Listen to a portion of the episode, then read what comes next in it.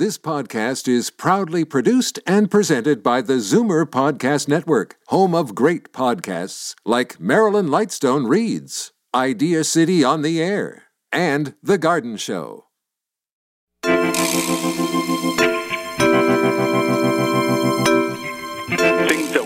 Up with is basically driven by what people want in the marketplace also. And what I've always said to people is that whatever we do, we try to do a little bit better. Because, you know, what my philosophy has always been there's not just one single ingredient that makes a huge difference in your health. It's like anything else. Health is a process. Hi, I'm Jamie Bussin. I'm the publisher and editor in chief of The Tonic Magazine and producer and host of The Tonic Talk Show and podcast. I'm also a former commercial litigator who used to weigh 242 pounds. When I was 38, I lost 52 pounds through exercise and nutrition. It took me a year to reach my goal, but I thought if a type A personality like me could do it, really anybody could.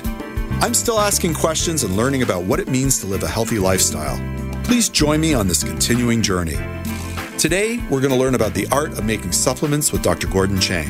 We'll discuss edible flowers with Shauna Lindzon. We'll explore how to grow your own nutrient dense food with Phil Nauta.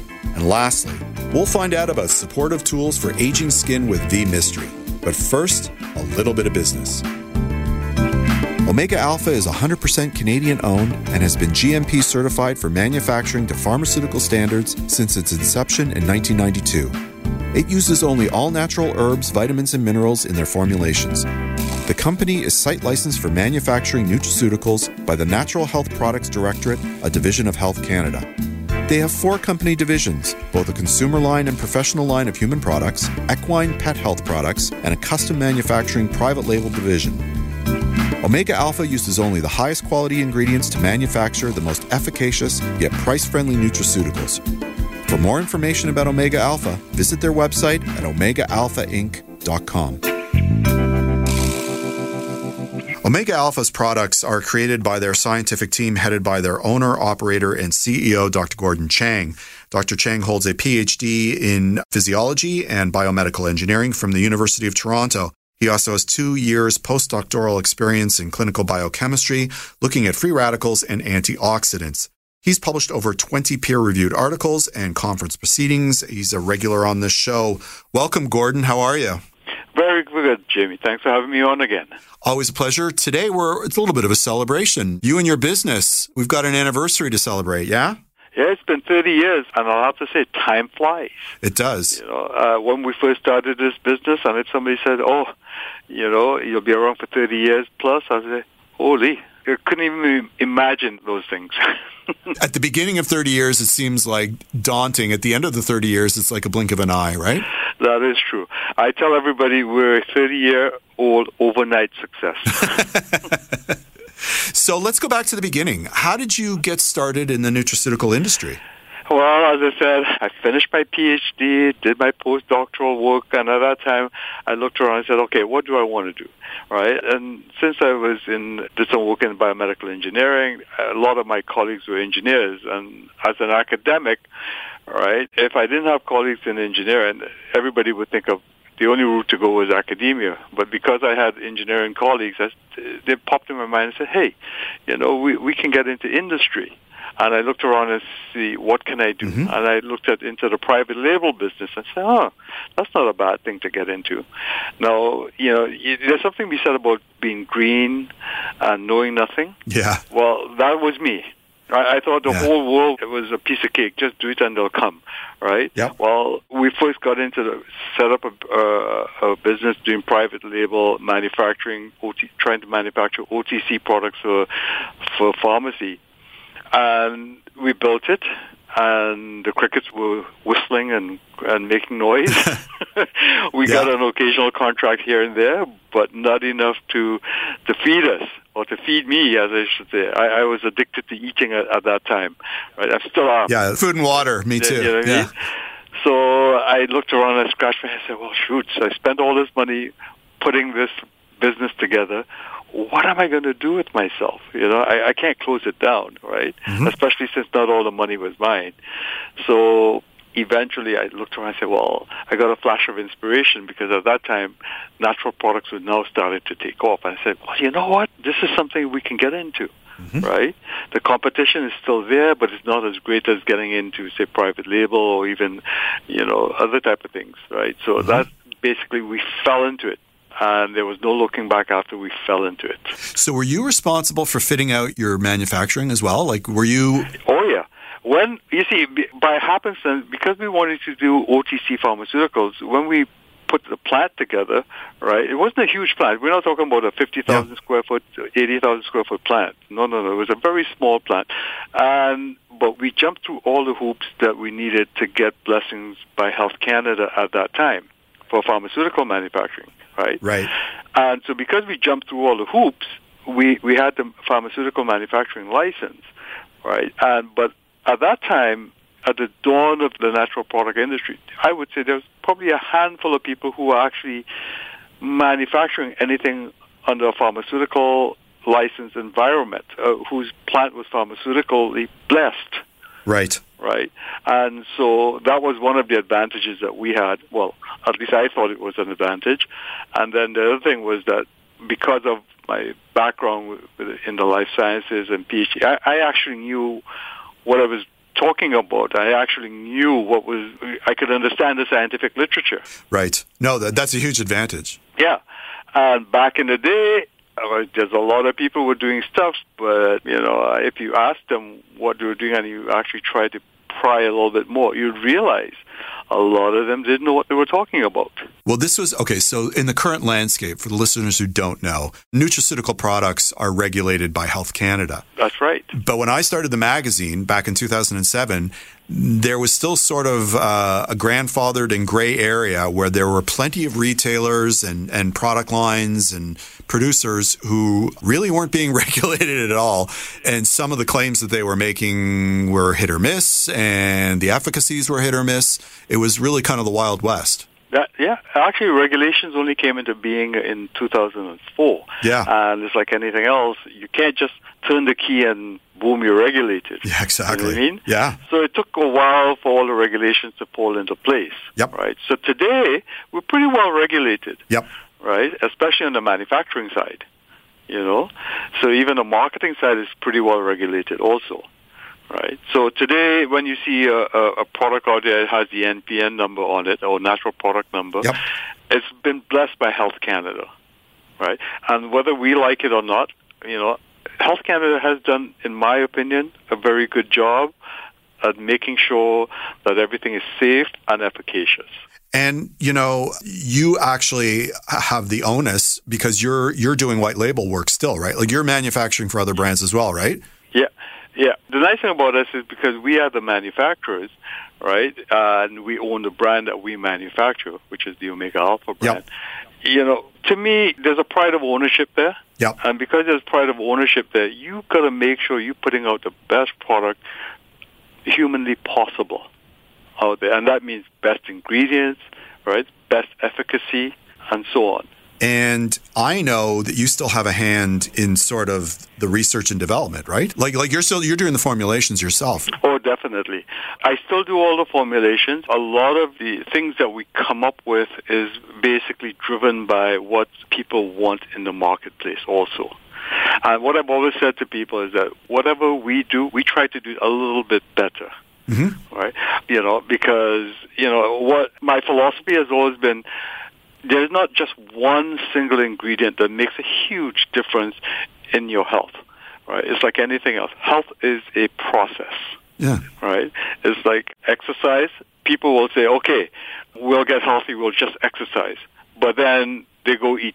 Their diet is chocolate, sugar, mm-hmm. right? Lots of sugar, yep. lots of carbs, no protein, or imbalance in whatever they eat, right? Health is a process. If you do your exercise, you got to make sure you eat well also. For sure. Right? And that's how you try to stay healthy. And, you know, so it's a process and there's not one single ingredient that will, is a cure-all for everything. So when people come to me and say, "Oh, this is the latest and the greatest," I say, "Yes, but don't forget some of the older stuff. There, you got to take this, this, this in addition to that." So I know, like magazines are organic too, right? Like they're constantly changing. What what I would write about ten years ago is not what I'm writing about now. And I'm sort of the litmus test, right? Like being the publisher and editor in chief, I'm deciding the direction of the content, whether it's on this show or whether it's in the magazine. And my guess is it's the same process for you. How do you decide like which nutraceutical, like new products or changes to products? How does that process work? Well, there's no shortages of different types of products that's out there. For sure. Right. Yeah. There, there's Yeah. no shortage. And sometimes you listen to see what the market wants, what the market is looking for. Right. Okay, you know, one of like right now, one of our upcoming new products is going to be a mushroom line. Mm-hmm. Now, the reason we're doing a mushroom line is because there's a lot of interest in different types of mushrooms out there, medicinal mushrooms, Yep. Right? So we expect to launch that probably within the next few months. It should be mm-hmm. available on the marketplace. Right. If you ask me, is this mushroom line the be all and the end all? And the answer to me, I've always said is no. But it is a cog in the wheel of health Yep. right? So again, it a lot of it depends on where we look at in our in our product line. We look at what holes are there in our product line, right? And we try to fill those holes so that we bec- we can become a one-stop shop. Also, because we are a business at the end of the day. Right. No, and, and that was my next question. Is this consumer driven? Like, are you listening to your customers who are looking for mushrooms, or d- are you reading the literature on the efficacies of the mushroom and saying, okay, it's time we stepped up with the mushroom? It's a bit of both. It is a bit of both because sometimes I see certain customers are asking for certain things, and then I look at the literature and I say, "But there's nothing in this." Yeah. You know what I mean? So when I look at the literature and I say, "There's nothing to this," I basically say, "Ah, just leave it alone." Yeah. Right? It will pass. And because there's a, there's a lot of products I've seen that's out there that, that basically people want and or they, they talk about that's because there's a lot of people out there marketing marketing it and it seems to be the cat's meow and it, they make promises to cure everything you know and put you in the best of health from now till forever but if you actually look into the into the studies that that back it there's basically nothing there except hype Okay, so let's imagine, and you can take mushrooms as an example or not. Let's assume you've decided, you know what, I think we're going to move forward with this new product. So can you explain like the timelines and what goes into the conception through to the product? Well, back in the day, right, before regulations, I used to say we could dream about it on a Sunday, Yeah. right? Yeah. Look into the efficacies, etc., on a Monday, do the literature search, etc., right? Source the material, all right, make the label up, and by Friday it's out on the marketplace. Can't do that anymore. Wow, Right? yeah. We're, we're a lot bigger. Can't turn on the dime anymore. So today we think about it on the Sunday, right? Yeah. Then we spend about a couple of months digging up the literature to see is it worthwhile doing? Is there any information? Is the information true, etc. Right? Yeah. Then what we do, we put all this information together, and then we apply to Health Canada to get our natural product number. Right. Right. Health Canada takes their sweet time. Well, I shouldn't say their sweet time, but uh, whatever, however long the process is, it is. I know it's better than it was back in 2005, 6, and 7. That I know, right? No, because of COVID, it's they're probably it's probably just as bad. Right? Whoa, really? it's probably a little bit better in, in spite of it all, but they're, they're getting their act together. Right? Okay, fair enough, yeah. Maybe about six months to a year later, we, we get blessed. Yeah. And then we start putting the product together, and then finally, you know, by time labels are printed out, etc., we're looking at a year to a year and a half. Right, because you know, and, I, and I've seen this not just with your company, but you know, I walk the floor at CHFA, right, which is the Canadian Health Food Association. Mm-hmm. So you know, you have these products, you're rolling them out, and then you have to get them on the shelf, right. Like obviously, you know, you're marketing them on your website too, but you know, retail is still, I presume, a huge component of the of the business for everybody. Oh, definitely. We, as I say, uh, our business, we, we go out there and sell it to the stores, etc. You know, and the, the nice thing is that because we've had a, re- a 30-year relationship with the stores, we can pretty well get shelf space on anything that we, we manufacture, right? Of course. Yeah, no, you're you're incredibly well respected. And you know, 30 years like I know I practiced law for 20 years before I gave it up, but you know, you, you reach a certain stage where, you know, just because you're doing it, you learn so much about what you're doing. So, in celebration of your 30th anniversary, what would you say you've learned about the industry by being in the industry?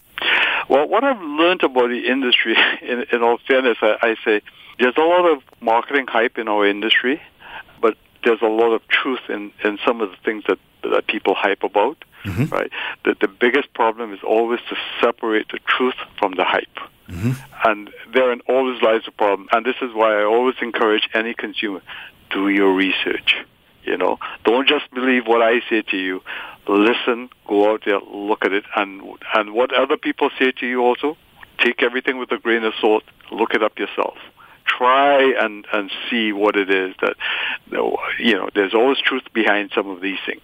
That makes a lot of sense. And is that the kind of feedback that you're getting from your customers? Because I know you engage your customers online, and I'm sure. Yeah, in all fairness, we have had a very good um, reputation with product quality and product efficacy. People have used it, have given us a lot of. Um, come back to us and, and say very good things about it right?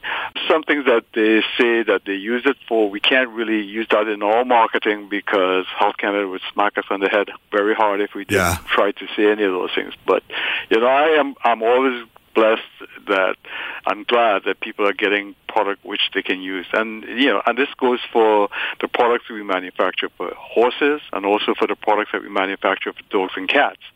And that segment of our business is growing tremendously too yeah, I, I, no doubt. Well, thank you for coming on the show today, and, and, congratulations on 30 years in the industry. That that is something.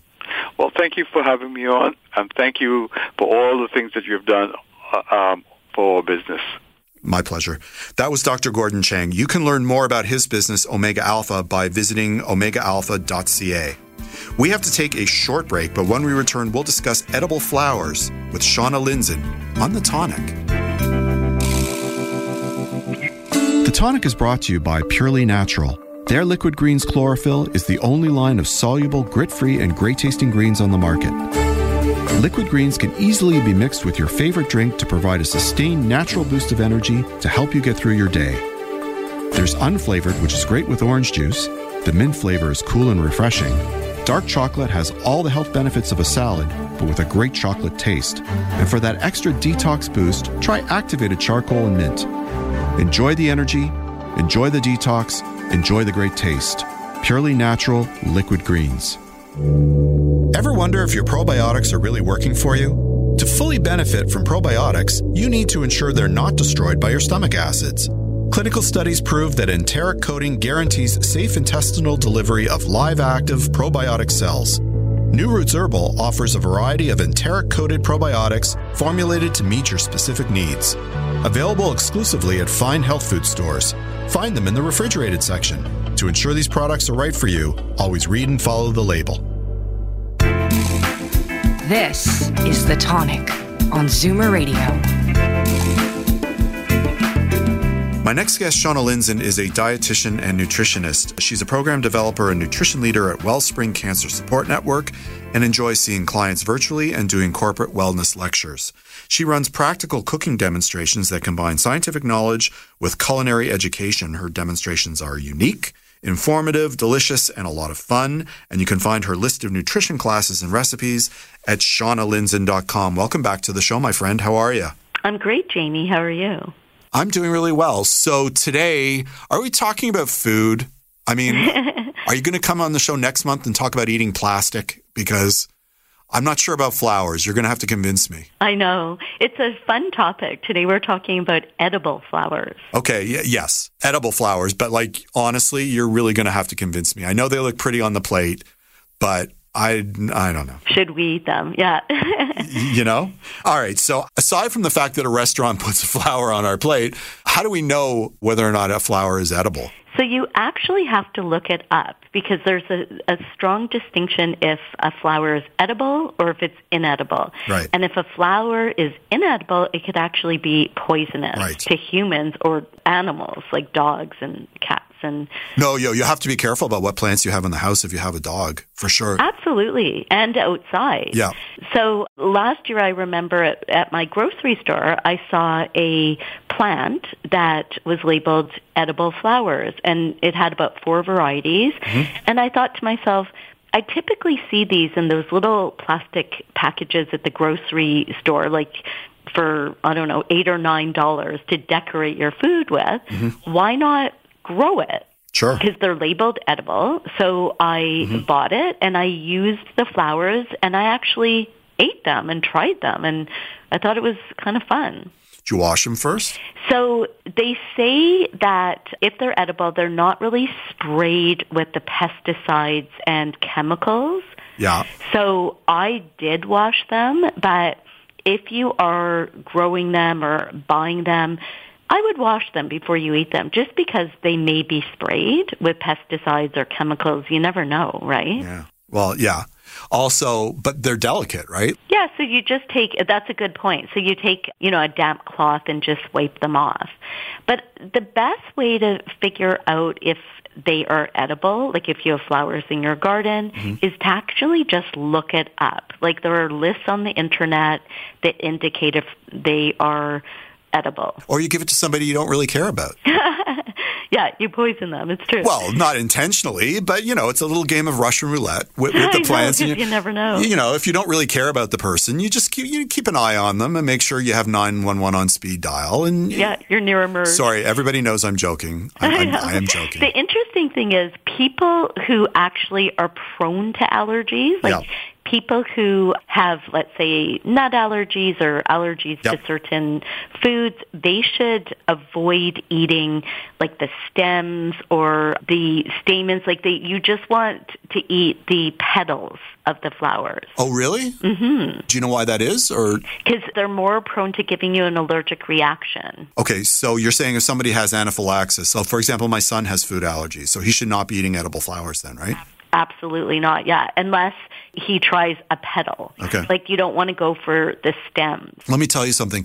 He's so allergic to some of these foods that even if he has trace amounts, it's a problem. You know, I actually don't, I'm not sure that's good advocacy. I think if, if you have a food, Like, yeah. I, I think Yeah. you stay away if you have food allergies, I would say. Yeah, I agree. And it's interesting because when we think about which ones are edible, Mm-hmm. we actually know commonly like chamomile tea, that's a flower. Sure. So Hibiscus. Yeah. yeah, hibiscus, chamomile, that type of thing, lavender, Yeah. Things that they use for like to make makeup and that type of thing. And don't forget, like in the fancy bakeries, you'll see lavender petal cookies, Right. right? So they use the actual petal from it. It's quite cool. Okay. So here's where you lose me because I grew lavender in the garden, you know, one year and I thought I would use it as an herb, but eh. Like, what, what are these flowers? I know they're beautiful, right? And they're dramatic, but to your palate, do any of them really taste good? So some of them do actually. They have like a slight, like lavender is one of those that if, you know, you walk into a spa and you smell that lavender, Oh, I love the smell of lavender. Yeah, I'm not. I'm not so fond of the taste of. Yeah. Exactly. So the smell is strong. The taste may be bitter. Okay. So I would say most of these flowers have more of a bitter type of flavor, and some of them have like citrus undertones or kind of woody undertones, just like a lettuce leaf would have, like arugula, for instance. Sure. Well, I love arugula, but when you describe something as potentially poisonous and or bitter, I'm wondering, is it worth the trouble? Is it worth the trouble? And oddly enough, which is what I always get into, they're actually kind of nutritious. okay, so yeah, that was my next question. So, are there efficacies for eating these flowers? Yes, like they're essentially plants, right? Yeah, so it makes a lot of sense that they have vitamin A, vitamin C, vitamin E, the phytonutrients. It's it's kind of cool. So it's funny because if you ask me, like, what type of flower have you cooked with before? Yeah. I don't think of it nutrition. I think of it more of you know like fun recipes, like stuff, Sure. like stuffing a zucchini flower with like cheese and then dredging it in flour and frying it. You know that type of thing. Okay, yeah, but that's like a vessel, right? So, like, I get it, right? So you're, st- and a lot of people do this, right? The zucchini blossoms, which you can buy in, in the grocery store certain times of the year. But really, people are eating that for what goes into it, right? It's what you're stuffing into the blossom that is, that is delicious, right? Like, mm-hmm. I don't know. So it's not a strong flavor. Like True. the zucchini Yeah, blossom yeah, is true. kind of it tastes like slight slightly like zucchini. So think of it that way. Like if the flower what it produces. So for instance, dill, Mm-hmm. it produces flowers at the end of the season and Yeah. that means the dill is no longer edible. It's it's way too bitter. Mm-hmm. So it's almost like the mature once the herb is mature, it will start flowering. And at that point, you can't really use the herb. The only one like that I kind of go for, but it's like it's also kind of a waste is is like chive blossoms because if you have the blossoms which you can eat, you might as well just eat the chives themselves. Like I I- like it doesn't really it Yeah. doesn't but it's pretty, right? mm-hmm. You know. And you're getting like the strong chive flavor, with, but with the blossoms, you're getting a weaker flavor. Yeah, yeah, much more subtle. It's really interesting. I actually really enjoyed um, researching this topic Okay. because it's interesting that you know they're plants Well, yeah. and we eat plants. Sure, but so's so's Kentucky bluegrass, but I don't chow down on it, right? you know. I know. All right. So, other than zucchini blossoms, what sort of are you putting them in salads? Like, how do you use them? Yeah. So what I typically do is I will take the petals off and I'll decorate it for color. Mm-hmm. And if they're edible, you just eat them with like, let's say a chicken dish or a salad. It's quite pretty actually. So this summer, if you're, you know, Uh, looking at your grocery store at the plants, look for edible flowers and just, it's actually really brightens up your food. It's really pretty. Okay. So, if one were inclined to eat flowers, we're looking to you. Which ones have you worked with? Which ones would you recommend? And what do they taste like? Yeah, so it's interesting because when I looked up different flowers, it was like I was just inundated by these these pretty flowers like begonias, um, chamomile. So they're like the white, the yellow, hibiscus, lavender, hollyhock. These are all flowers that you can grow in your own garden, and then you don't have to be worried if they are, you know, drowning in pesticides and chemicals. But the ones that you have to be cautious about that are toxic are daffodils, hydrangeas. They're pretty, Yeah. but they're toxic. You do not want to eat them. Azaleas, those are all inedible. Tulips are actually inedible as well. Hmm. And poisonous to animals. So when you're looking for flowers, just make sure you really research it and make sure that you don't buy anything poisonous, especially if you're prone to allergies, as I mentioned. Okay. And do they have any sort of flavor profiles? Are there any with a pronounced taste other than the chive flowers that, that we were discussing? Yeah, some of them have like a citrus undertone. My advice is buy the flower and smell it first and then just taste the petal and see if you like it. None of the flowers are going to have a super strong flavor. It's more of a subtle flavor. And some of them, as you mentioned, the chives are oniony, Yep. but other ones could have like a sweet or a bitter undertone. Lavender has a floral taste to it. Rose petals, Jamie, mm-hmm. those are edible as well. Wow. So you can cut up rose flowers and you can like steep them and put some boiling water and you get this like really subtle flavor that you can infuse into cakes. That's rose water, right? Yeah, it's like rose water. Isn't that cool? That is cool. Well, that is very interesting. I think we've exhausted flowers. What do you want to talk about next time you're on the show? Let's talk about food and nutrition lingo. Oh, the, the Argot. Let's do it. Yes. Thanks so much for coming on the show today. Thanks for having me, Jamie. That was Shauna Lindzon. For more information about Shauna, you can visit shaunalindzon.com. And you know, if you want more information about the tonic, you can always visit thetonic.ca. We have to take a short break, but when we return, we'll discuss growing your own nutrient dense food on the tonic.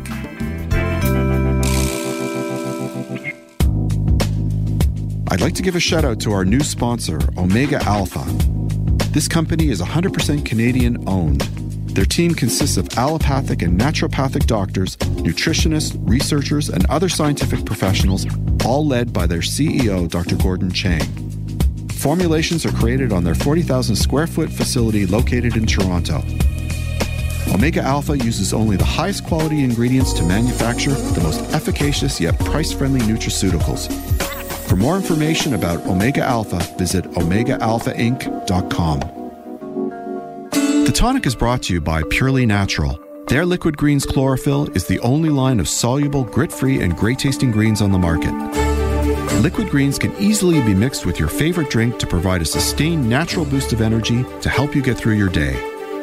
There's unflavored, which is great with orange juice. The mint flavor is cool and refreshing. Dark chocolate has all the health benefits of a salad, but with a great chocolate taste. And for that extra detox boost, try activated charcoal and mint. Enjoy the energy, enjoy the detox, enjoy the great taste. Purely natural liquid greens. You're listening to The Tonic on Zoomer Radio. Phil Nauta teaches people how to grow their own nutrient dense food. He's with Thrive for Good, a Canadian not for profit that empowers people with the training and tools they need to grow an abundance of healthy, organic, disease fighting foods. They have just released the Thrive Gardening Academy, a free online course where Phil shows you how to design a food garden, prepare the soil, and plant and maintain it all the way through to harvest.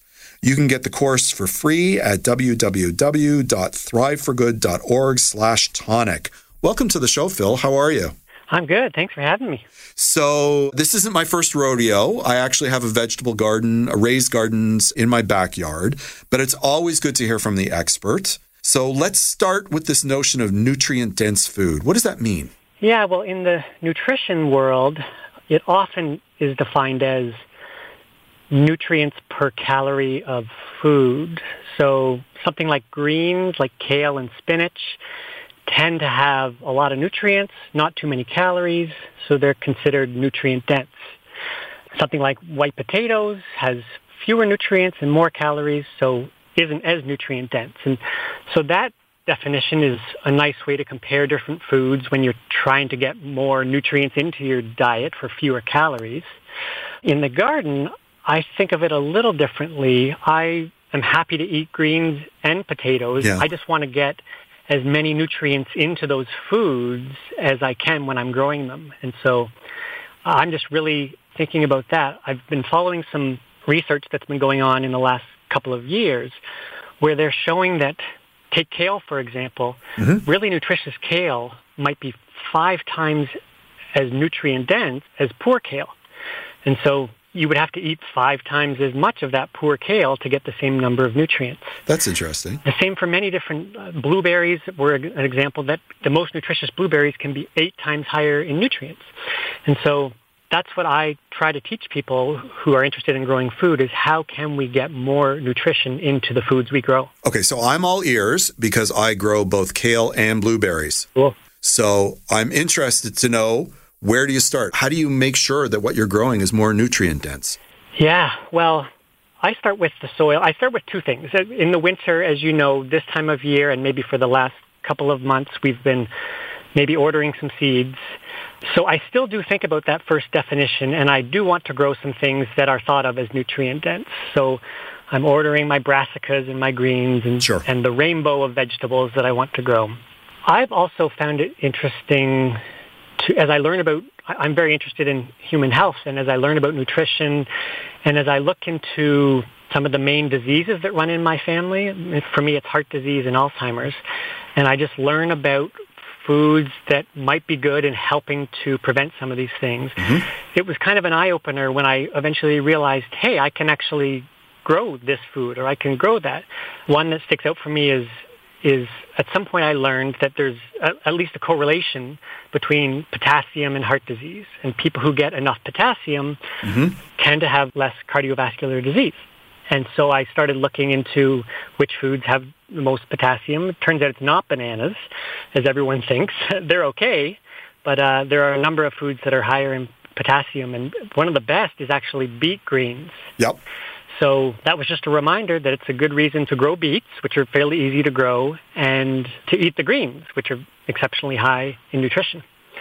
And then, yeah, we get into the soil. And tastier than you might think, right? Yeah, absolutely, especially when they're nutrient dense. Exactly. Okay, so you also mentioned the soil. Where does that fit into this? Yeah, the soil is, is the, the big thing to think about after we've chosen which plants we want to grow. We used to think of soil, and if you look at old soil textbooks, we used to think of it primarily as just an anchor for our plant roots. And we gradually learned it's the place where plants are getting most of the nutrients they need, not only nitrogen, phosphorus, and potassium, but the dozens of nutrients they need to be optimally healthy. And of course, we need those nutrients too. And more recently, in the last couple of decades, we're understanding more and more about the importance of biology in the soil, the microorganisms like bacteria and fungi, and the small animals, worms and insects and other things. So when it comes to thinking about the soil and preparing our soil and, and maintaining it, there's a lot of things to think about. There is that structure of the soil, which we want it to be a place that roots can grow unencumbered to get more nutrients and to get more water. But we also want to be thinking about the chemistry, which is the nutrients, the elements, and the biology, both of which work together to get more nutrition into the plants and then ultimately more nutrition into us. That makes sense. What about the actual care of the plants? Is there anything that we can do that, that will help them along and be more nutrient dense? Yes, definitely. There is the soil work often in the spring, sometimes in the fall if you have more time there, where we are hopefully composting and adding compost occasionally, not only for the nutrients, but for the beneficial microorganisms it brings into the soil. Perhaps if we're really getting interested in nutrient density, we are taking a soil sample, sending it to a lab, figuring out which nutrients our soil is deficient in so we can bring those specifically in. We also may bring in some more broad spectrum fertilizers like some kind of kelp, an alfalfa meal that so just to make sure we have a lot of those micronutrients that our plants need. And then there might be some microbial inoculants to bring the biology in. Things again, compost is kind of an inoculant, but there are others like compost tea. So there's all of that soil work, but it doesn't stop there. You asked about caring for plants. Plants are kind of like humans in that they don't really want all of their fertilizer once a year. they benefit from regular access to Right. You know, in human nutrition, we might call them superfoods and probiotics plants like regular access to a broad spectrum nutrition yep. and beneficial microorganisms. And so I'm coming into my garden at least monthly throughout the growing season, maybe weekly, with some type of liquid organic fertilizers. You can purchase them. Some of my favorites come from the ocean. Mm-hmm. Things like liquid seaweed, ocean water itself is very nutritious. Uh, again, microbial inoculants. There's one I like called effective microorganisms that comes out of Japan from research back in the 70s. And, and you, of course, you can make your own. Uh, you can take a big bucket, stuff it full of weeds and grass clippings and herbs and various plant material, fill it with water, let that ferment for at least a few days, maybe a couple of weeks, and then dilute that with 10 parts water, spray that onto your plants. All of these things will just allow plants to bring in more nutrition for their benefit and eventually for our benefit. Yeah. What about the actual design of the garden? Uh, do you have any tips in that regard? Yeah. Well, there's so many. There's the, the things I often think about first, which which you'll know once you get into gardening, you learn about these things. Most plants in our area like full sun, most food plants. Mm-hmm. They want better soil. I, I just moved into a, a new property last year, and so I last year I was just trying to observe. I have pasture around me. Where is the grass growing the best? That will be a better place to put my vegetable garden this year. I was also watching the spring as the snow has melted. Where is the snow melting first and where is it melting later? If it's the last place where the snow melts, that's probably kind of a cold part of the yard, maybe not the best place to grow a lot of vegetables. Yeah. I would love to have the garden near irrigation for the occasional watering that happens especially in spring, near the kitchen for some things, my herbs and my things that I want to get to regularly. In, in permaculture design, there's a concept of zones where if you are looking down on top of your house and you draw concentric circles out from your house, you want to plant things close to your house that either need your attention daily or you want to get daily. So that's those things like herbs that you might want to throw in multiple meals a day. And as we move out further from the house, we can get to things like fruit trees and things that we don't need to get to quite as often.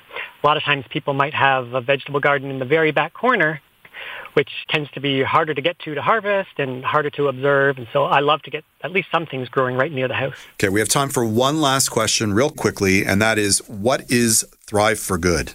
Thrive for Good is a not for profit I've been donating to for almost 10 years, actually. I know when I give $15 to Thrive, someone somewhere in the world who is stuck in poverty will get the training and the tools and even the seeds they need to start a food garden. And Thrive has been helping people all around the world for many years. I hope I get a chance to talk about the course too.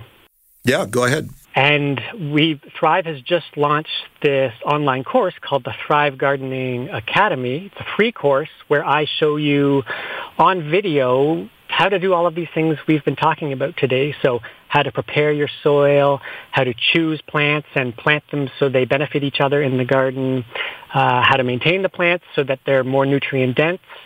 And uh, Thrive's mission is to empower people to lead healthy lives, and so the course is free to everyone. So uh, again, we made you a special link just so it's easy for people to remember at uh, thriveforgood.org slash tonic. Fantastic. Thank you so much for coming on the show today. Thank you for having me. That was Phil Nauta. For more information about Thrive Gardening Academy, again, visit thriveforgood.org slash tonic. We have to take a short break, but when we return, we'll discuss the tools to help aging skin on the tonic. The Big Carrot is a worker owned natural food market that's been committed to local, organic, non GMO, and sustainable food systems since 1983. They're a one stop shop offering produce, grocery, bulk, body care, and holistic dispensary. The juice and smoothie bars and kitchen serve up hundreds of healthy dishes and drinks daily. Building community is at the core of their vision, which they deliver through education, outreach, and giving. They want everyone to share in the goodness they offer. Visit their website for more information at thebigcarrot.ca. Ever wonder if your probiotics are really working for you? To fully benefit from probiotics, you need to ensure they're not destroyed by your stomach acids. Clinical studies prove that enteric coating guarantees safe intestinal delivery of live active probiotic cells. New Roots Herbal offers a variety of enteric coated probiotics formulated to meet your specific needs. Available exclusively at fine health food stores. Find them in the refrigerated section. To ensure these products are right for you, always read and follow the label. This is The Tonic on Zoomer Radio. V Mistry is a certified skin therapist and founder of Skin by V, a private facial studio in Toronto that specializes in awakening the skin through personalized and science backed treatments. Skin by V also sells a selection of curated luxe skincare products both online and in store. With more than 25 years of experience in the beauty industry, V has worked on thousands of faces and developed a highly tailored approach to the art of facials. Welcome back to the show, V. How you doing? I'm good, Jamie. Thank you so much for having me back. So it's fate, it's kismet. Yeah. We're all getting older. As we, yes, we are. and we all probably look in a mirror, unless we're psychopaths. and so we're seeing the ravages of time, but you're going to help us today, right? Absolutely. Aging is really an honor, in my opinion. It tells us the stories, it tells us where we've been, it can tell us some really exciting stories. I, I definitely look at it as a positive rather than a negative. Interesting. All right. yes. So, all right. So, if that's true, I want to hear how you define aging skin. What does it mean to you? Maybe we're talking about different animals here. Go ahead. Uh, yeah. no problem. So for me, um, aging is, listen, the inevitable is we are going to have a breakdown of protein fibers, which when I talk about protein fibers, I'm referring to collagen, elastin. This is the scaffolding of your skin that keeps everything plump and juicy, and you don't necessarily see those fine lines and wrinkles. But as we age, that scaffolding definitely try, does break down. That being said, like I said, it's the inevitable. We're going to get it. It's going to come. It is what it is. But keeping skin really healthy and glowing and radiant. I feel like, in my opinion, when somebody embodies that in their skin, regardless of the lines and wrinkles, there's just something so beautiful about that skin over something that is maybe just plastic looking. And this is my opinion. no, I'm with you. I, I yeah. think we have to be both figuratively and literally comfortable in our own skin, right? You know? Absolutely, a hundred percent. And I think that's the challenge too. Is you know a lot of people talk about aging as an anti-aging. Anti is such a negative word. So for me, I love to refer to it as pro-aging. We know it's going to happen, but how do we do it in the most graceful way so that we can just feel really good about the process? Okay. So if we're comfortable with the process and we know it's going to happen, you got to help us out here, V. What's your top tidbit of advice for somebody dealing with the aging skin? Yeah, absolutely. So, you know, definitely commitment from the individual side at home. They touch their face twice a day, every single day, when that's, you know, in the morning when you wake up and you do your skin ritual, and that's also at nighttime when you go to bed and prepping their skin so that while you're sleeping and your body is in its optimal regenerative state, we're going to maximize everything that we've put on our skin to wake up just looking glowy, dewy, and just happy. So you know, that being said, we really want to make sure that the skin ritual portion, AM and PM, is really taken care of. Now, when I say that, a lot of people are like, oh my God, I don't have like, you know, half an hour in the morning. I don't have, you know, an hour at night. It doesn't need to be complicated. Simple things like definitely washing your face with cold water because cryo is a huge benefit to the skin, really helps calm, soothe, constrict any type of inflammation in the skin, making sure that you're cleansing morning and night, preparing the skin properly, and then, you know, small things like a quick two or three minute massage while you're applying your cleanser always making sure that you're moisturizing and SPF, in my opinion, is non-negotiable because UV rays are definitely going to break down our collagen and elastin cells quicker than anything else that we do. Are there tools out there that we can access that will help us with this process? I am so glad that you asked that question. So yes, yes, yes. So first and foremost, for those of you who are listening to this podcast for the very first time and those of you who are returning to this podcast, I launched my Gua Sha Cryosticks, which is a combination of gua sha, which is an ancient Chinese technique of massaging and helping remove lymph from the face. And then I embodied the cryo portion, which is really helping calm, soothe, and constrict any type of inflammation. That tool has definitely been a game changer. So many people have said to me, you know, it's two seconds, like, you know, a quick zhuzh, zhuzh, zhuzh, and, you know, if I don't have enough time, it still works amazing. For those of you who want to create a really definite meditative state, so you just want to really kind of make it ritualistic, you can take longer. So these tools you basically pop in your freezer, take them out when you're about to use them. You can use it over your cleansing oil, your cleansing balm, an overnight mask maybe, even your serums. And it's really going to help sculpt, lift, contour. It's going to deliver maximum oxygenation which really in turn will help with the collagen and the elastin cells. Keep everything really bouncy and dewy. The other tool, which I absolutely love, is microcurrent. Microcurrent is great, low level microcurrent. Think of it as weightlifting for your muscles. So really kind of helping put them back where they need to be. And these are small things that people can implement depending on their time restraints, how much, you know, time they want to put into it as well. You can do it periodically as and when it finds best for your routine. So the sticks that you mentioned, yes. what do they look like? I'm imagining those. Is it like those jade rollers, or am I thinking something else? Yes, slightly different. So what I found was with these rollers, they were just basically rolling, and sometimes it wasn't really sculpting or getting into the nooks and crannies. So when I talk about that, is you know the sides of the nostrils, you know where sometimes we might have those little broken vessels, or the nasal labial, the laugh lines. We're really able able to kind of lift up. So they're almost like in a little heart shape at the top, almost like a little ladle. Mm-hmm. And inside of the ladle, there is a gel padding. And that's the reason why you pop them in your freezer. So the gel padding will freeze. And then when you take them out, they're very, very cold and they remain cold for a long time. And you basically always work from the midline of the face to the outer hairline because we have the most amount of lymph nodes. That's where we're really helping drain everything away that shouldn't be there. And that's where you're going to get that lifting again. I hope I described that correctly. I hope you can vision it. Yeah. I hope so too, because I don't know. I'm asking you. yeah, no, I hope you can like kind of almost envision it. They're like no, stainless did. steel.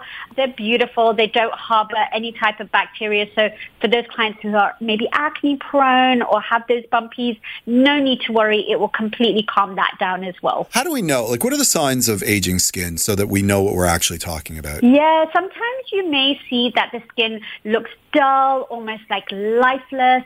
Sometimes it can look a little gray, a little sallow, just not happy, like you've almost lost the life out of it. You may notice that there's a little bit of, you know, sort of almost like, you know, if you look at a desert, you see those little cracks. Eh, you may see that. That's a buildup of dead skin cells. Maybe they're not sloughing away um, quite properly through your routine. Remember, our skin cells are meant to regenerate. So that cell turnover is meant to happen every 25 to 28 days. That happens when we're sort of 20 and below. But as we go over the age of 20, that process slows down.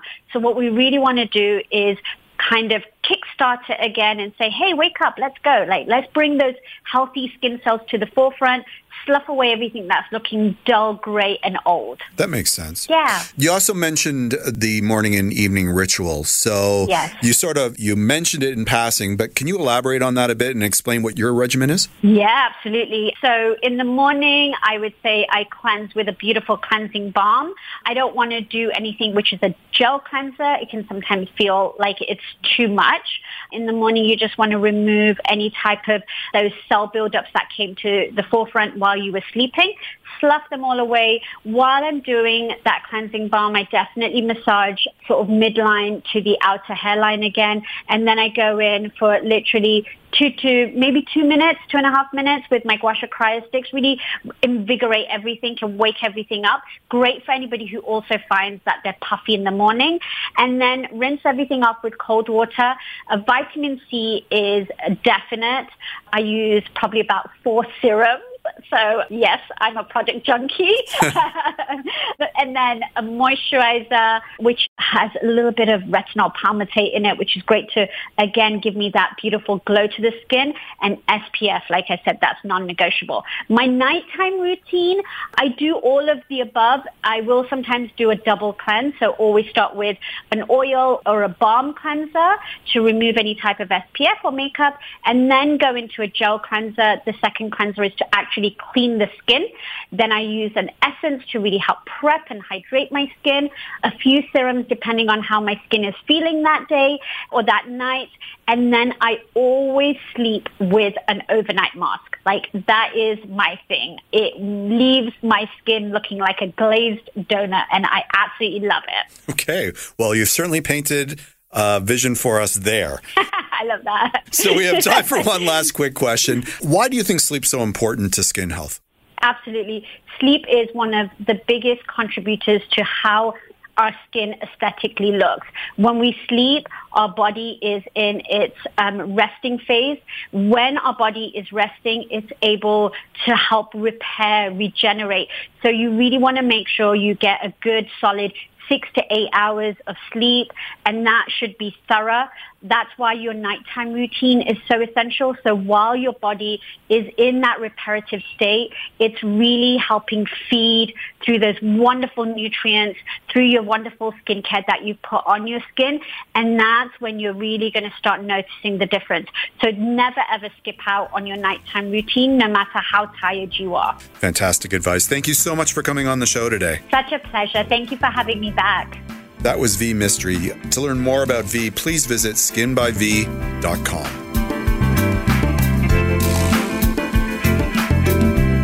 Thanks to all my wonderful guests, Dr. Gordon Chang, Shauna Lindzon, Phil Nauta, and V Mistry. And thank you all for listening to The Tonic. You can listen or download this episode as a podcast with full show notes, contact information for our guests, and links at thetonic.ca. Find out more about the show, you can always follow us at It's The Tonic on Facebook, Instagram, or Twitter. For great articles by amazing health and wellness writers, be sure to pick up your copy of The Tonic magazine. The March April issue is still available free on racks at over 100 locations across the GTA and delivered with the Globe and Mail to home subscribers in Toronto west of Victoria Park. Or you can visit our new website, thetonic.ca. If you're interested in providing feedback or suggesting topics for the show, you can always email me at jamie at thetonic.ca. On our next show, we'll discuss the health and wellness issues that are important to you. Until then, this is Jamie Bussin wishing you a healthy and happy week. This podcast is proudly produced and presented by the Zoomer Podcast Network, home of great podcasts like Marilyn Lightstone Reads, Idea City on the Air, and The Garden Show.